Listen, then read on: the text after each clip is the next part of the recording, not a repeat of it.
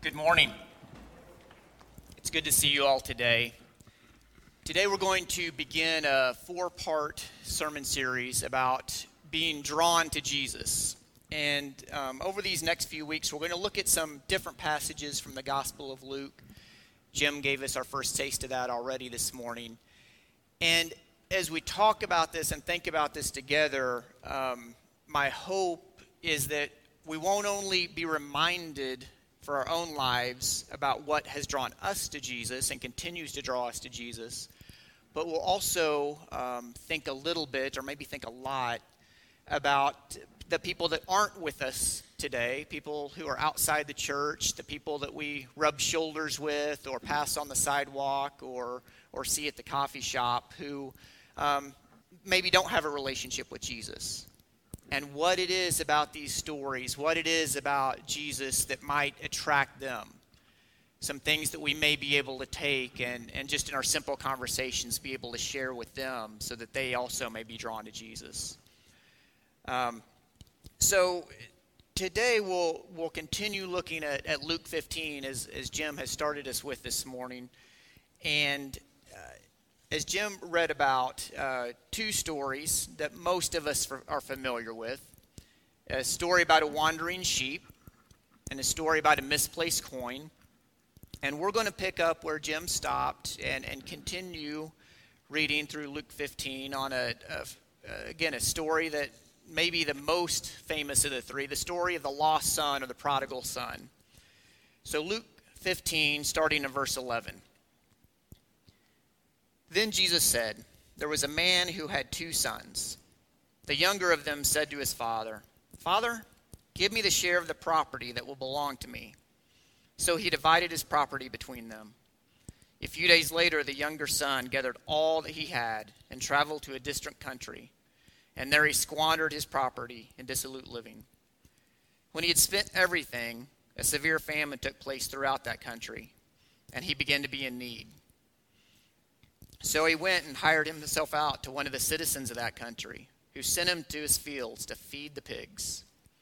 He would gladly have filled himself with the pods that the pigs were eating, and no one gave him anything. But when he came to himself, he said, 'How many of my father's hired hands have bread enough and to spare? But here I am dying of hunger. I will get up and go to my father, and I will say to him, Father, I have sinned against heaven and before you. I am no longer worthy to be called your son. Treat me like one of your hired hands.' So he set off and went to his father.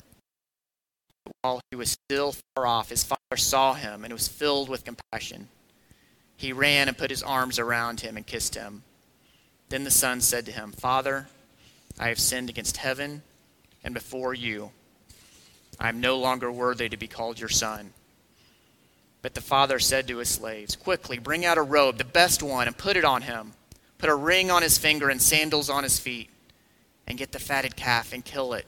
Let us eat and celebrate. For this son of mine was dead and is alive again. He was lost and is found.' And they began to celebrate." And just as a side note, it would have been wonderful if Jesus would have stopped the story right there. That would have seemed to be fitting. But Jesus goes on. "Now his elder son was in the field, and when he came and approached the house, he heard music and dancing. He called one of the slaves and asked what was going on. He replied, 'Your brother has come, and your father has killed the fatted calf because he has got him back safe and sound.' Then he became angry and refused to go in. His father came out and began to plead with him. But the son answered his father, 'Listen, for all these years I've been working like a slave for you, and I have never disobeyed your command. Yet you have never given me even a young goat so that I might celebrate with my friends. But when this son of yours came back, who has devoured your property with prostitutes, you killed the fatted calf for him.' Then the father said to him, 'Son, you are always with me, and all that is mine is yours. But we had to celebrate and rejoice, because this brother of yours was dead and has come to life. He was lost and has been found.'" There's so much to unpack. I probably have bitten off more than what's possible to chew this morning with all of these verses from Luke 15. But I want to start with kind of what's obvious today, and I want to ask for your participation here. Some of you might have yearned for a chance over the years to shout at the preacher preaching, and this is your chance this morning to kind of speak up a little bit. In these three stories, there's obviously some similarities from all three. There's some things that are consistent from the sheep to the coin to the lost son. So I'm just going to ask you, and if those of you that are online, you can type it into the chat box, what is something that jumps out to you, that stands out to you, that is similar in all three of these stories? What's one thing that's similar? Lost, okay? Three things are lost, and I'd add to that a little bit. There are things that are valuable, things that are wanting to be found, wanting to be restored. So three things are lost. Very good. Good start. What else? What else is similar in all three stories? Rejoicing. That's right. At the end of every story, there is a celebration when what is lost is now found. And those are so important, so key. And of course, Jesus is painting the picture for us here of our Heavenly Father and what God desires for each one of us and everyone that's not in this room or not watching online this morning. Every person that walks this earth, God desires for them to be restored. God desires for them to be found. Former pastor of Willow Creek Community Church, Bill Hybels, he said it this way about this passage, that we never lock eyes or we never look someone in the eyes who doesn't matter to God. To turn that around just a little bit, we never see someone, whether that's face-to-face, whether that's in a crowd of people, whether that's online, where we're all anonymous, for those of you that are in social media and those kind of things, we never interact with another person who isn't valued by God, just as is pointed out in these stories. So there's obviously some similarities in all of these stories, but there's also some differences, especially when we get to the third story. It seems like as Jesus is telling these stories, they start out, the first two are, I can see the crowd around listening to Jesus just kind of nodding their head in agreements. Yeah, a shepherd loses or an owner loses one of 99 sheep. Shepherd goes out and gets it. Everybody celebrates when the sheep is returned. That makes sense.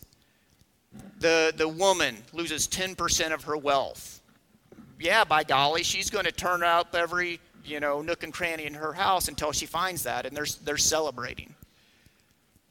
But when Jesus gets to this third story, there are some things that I just kind of imagine people kind of crooking their necks and squinting their eyes at Jesus, because the third story doesn't line up necessarily to the people that were listening then.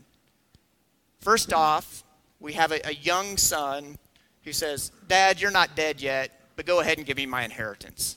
I want it now." That wasn't proper. That didn't happen. Then just the simple fact that young son left the family. He took off. In our culture, in our day and time, we don't think a second thought about that. When our kids get a certain age, we kick them out of the house if they don't leave out on their own. We expect them to move across the country or move across the world to pursue their life, their career.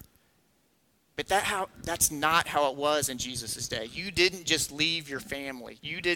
It was not as individualistic. Everyone was known as a family unit. So the fact that this young son just turned his back on his family and walked away got the crowd's attention in this story. It's like, whoa, what is going on here?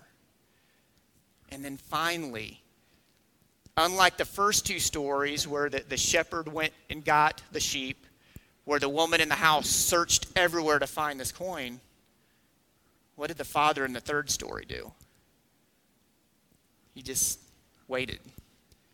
He didn't go pursue his son, which again was out of character for what would have probably happened. That father would have been responsible for the dishonor that his son was bringing on the family. So the father would have done something about it, most likely. But in this story, the father just waits.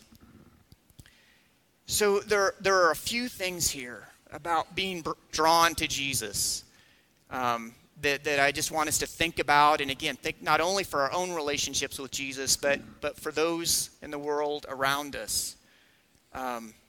First and foremost is the truth about how valuable each and every one of us are in God's sight. And I'm struggling to drive this home or to make this point, because I know as I look around the sanctuary, many of us don't struggle with that, I'm going to assume. Many of us feel loved. Many of us know that God accepts us. But there is a whole world of people out there that don't get that. They haven't experienced that. They haven't been blessed by that like you and I have.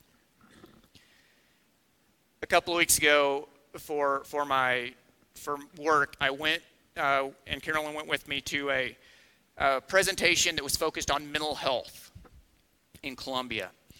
And this wasn't faith-based at all. It was just an organization that was trying to help people deal with their mental health. And that's something we've talked more and more about the last few years. And there was a young woman, she was a recent college graduate who got up in front of everyone, and she shared just a little bit of her story. And she talked about how, I think she was still in college at this time, to sum it up, she felt worthless. She felt like she had no value, that no one cared, that there was just no point. And she said she got to the point where she was done. It wasn't worth it anymore. Nobody cared. Life wasn't worth it. So she tried to end it. Thankfully, she wasn't successful. She ended up in a hospital and was recovering. And she talked about the thing that changed everything for her. She talked about a friend that she knew, but kind of not her best friend, if you will, but a friend who showed up at the hospital. And what he said helped her to see that she was valued, that she was loved, she was cared for. Up until this point in her life, she had missed that or hadn't heard that. But this friend said, never do that again. Because if you're not in this world, I can't live in this world. I can't go on without you. Do not take your life. You're loved, you're valued, you're important. And that was a turning point for this young woman. And for some of us, that's hard for us to imagine. But for those of you that have children or grandchildren or who relate to younger people, you know how prevalent that is today, unfortunately. How many people don't feel like they're worth much or that they're good enough? And as we think about what draws us to Jesus, about the fact that Jesus values us so highly, that is such an important message for us to take and share with others. Whether it's the person at the coffee shop, the person in the desk next to you, the stranger that God puts in front of you this coming week. The fact to take a moment and to speak into your life. You are so valued. I know you're going through a rough spot right now, but I want you to know that God loves you so deeply. God is willing to do anything for you, and God has done everything for you through Jesus. And sometimes it takes us being brave enough to speak up and to offer that for somebody to be able to hear it. So first and foremost, we are all valuable in God's sight, and that's what draws us to Jesus. But the other point that I want to emphasize is in this third story we looked at this morning, the story of the lost son. Did you notice that the turning point for that young man? He had went and done his thing. He had chased what he thought would bring him happiness, like we all do to different degrees. This piece of cake's going to bring me happiness. Buying this new thing's going to bring me happiness. fill in the blank with whatever it is. We all have that. But this young man had gone to the extreme. And then verse 17, when he came to himself, some versions say when he came to his senses, but the most literal translation is when he came to himself, kind of this idea that he was out of place physically, he wasn't where he belonged, but he was also definitely out of place spiritually. He wasn't who he was intended to be. He was off track. He was off base. He was living just focused on himself. But when he hit that realization, when he came to himself, he made the hard choice to do what the one thing he knew to do.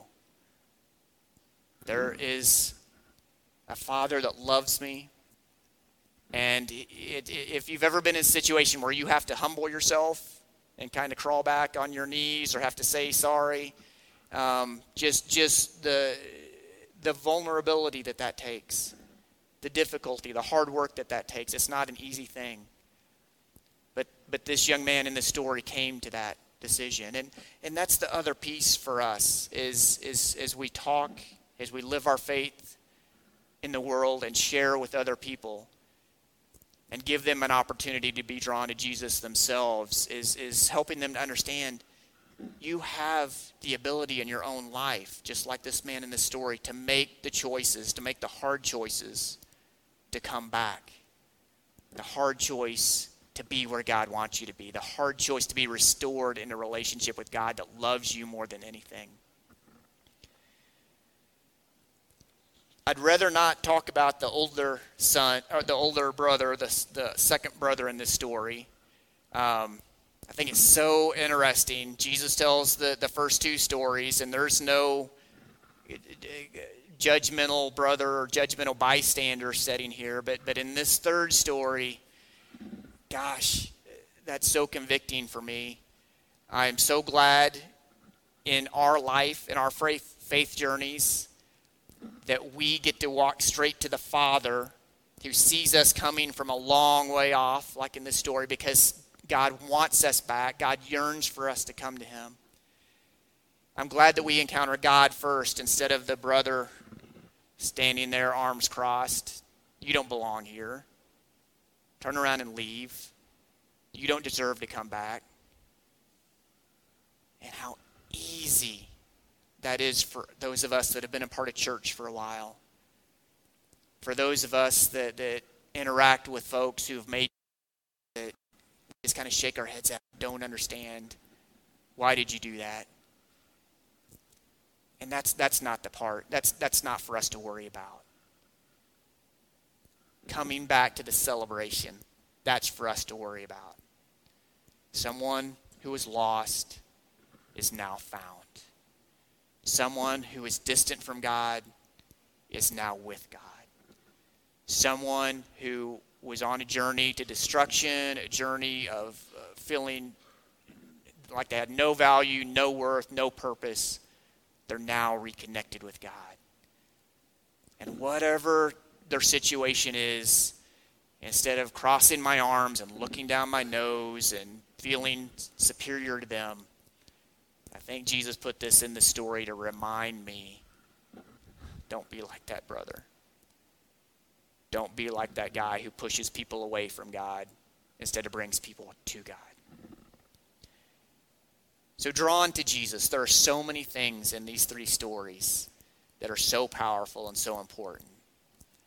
First and foremost, every person that we see and encounter is valuable to God, and God yearns to know them. And then ultimately, as God works through this, they have the choice. They have the opportunity, no matter what they've done, no matter what choices they've made, to turn back and come to God and have the relationship with them that God wants. With that in mind, please join me as we pray. God, we're so thankful for these stories. We're thankful that even though in this life, sometimes it's hard to feel like we are worth much. It's hard to feel valuable. You love us unconditionally, no matter what, more than we can ever imagine. And Lord, help all of us listening this morning, help us to sense that from you. And help us to carry that to those that we encounter today and tomorrow and the next day. Help them to know that they are loved by you. And that they have the opportunity to turn to you. And to be known by you. And to experience all that you have for them in life. Lord, thank you for being with us this morning. We pray this in Jesus' name. Amen.